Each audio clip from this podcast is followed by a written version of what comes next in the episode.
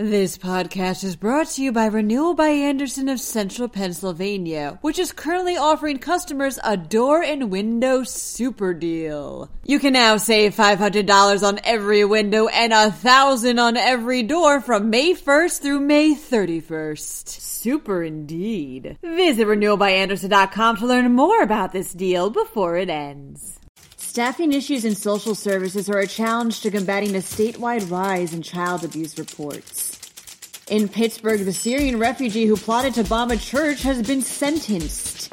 A bunch of York County businesses will be giving freebies to veterans. Plus, these are some of Pennsylvania's most underrated attractions. I'm Claudia DeMiro, and you're listening to Today in a PA. A staffing crisis in social services is becoming a challenge to combating the rise in child abuse reports across the state, reports on the Pulse via northcentralpa.com.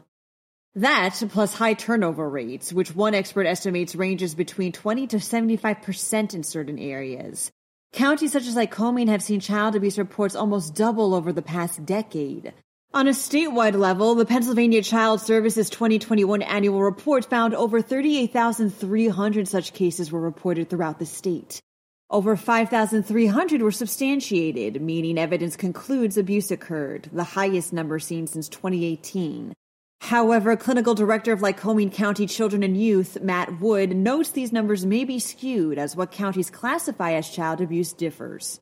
In 2019, Syrian refugee Mustafa Musab Alowemer plotted to bomb the Legacy International Worship Center in Pittsburgh with a group of who he thought were ISIS sympathizers, reports the Pittsburgh Post-Gazette.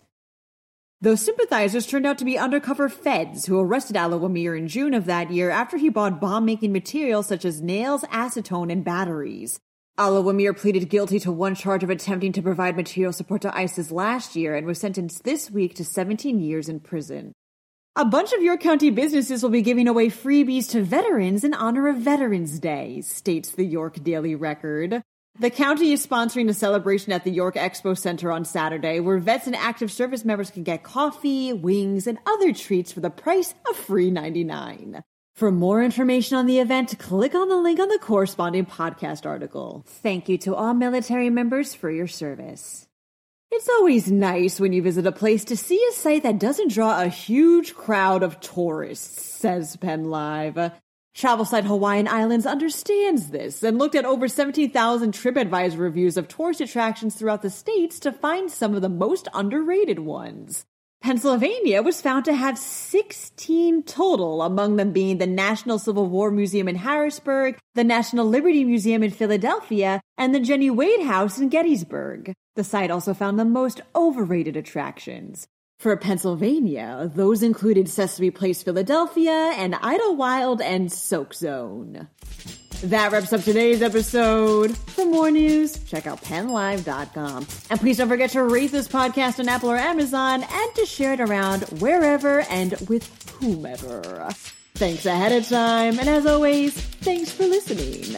I'm Claudia DeMiro, and I'll be back again for Friday's episode of Today in PA. This podcast is brought to you by Renewal by Andersen of Central Pennsylvania, which is currently offering customers a door and window super deal. You can now save $500 on every window and a thousand on every door from May 1st through May 31st. Super indeed. Visit renewalbyandersen.com to learn more about this deal before it ends.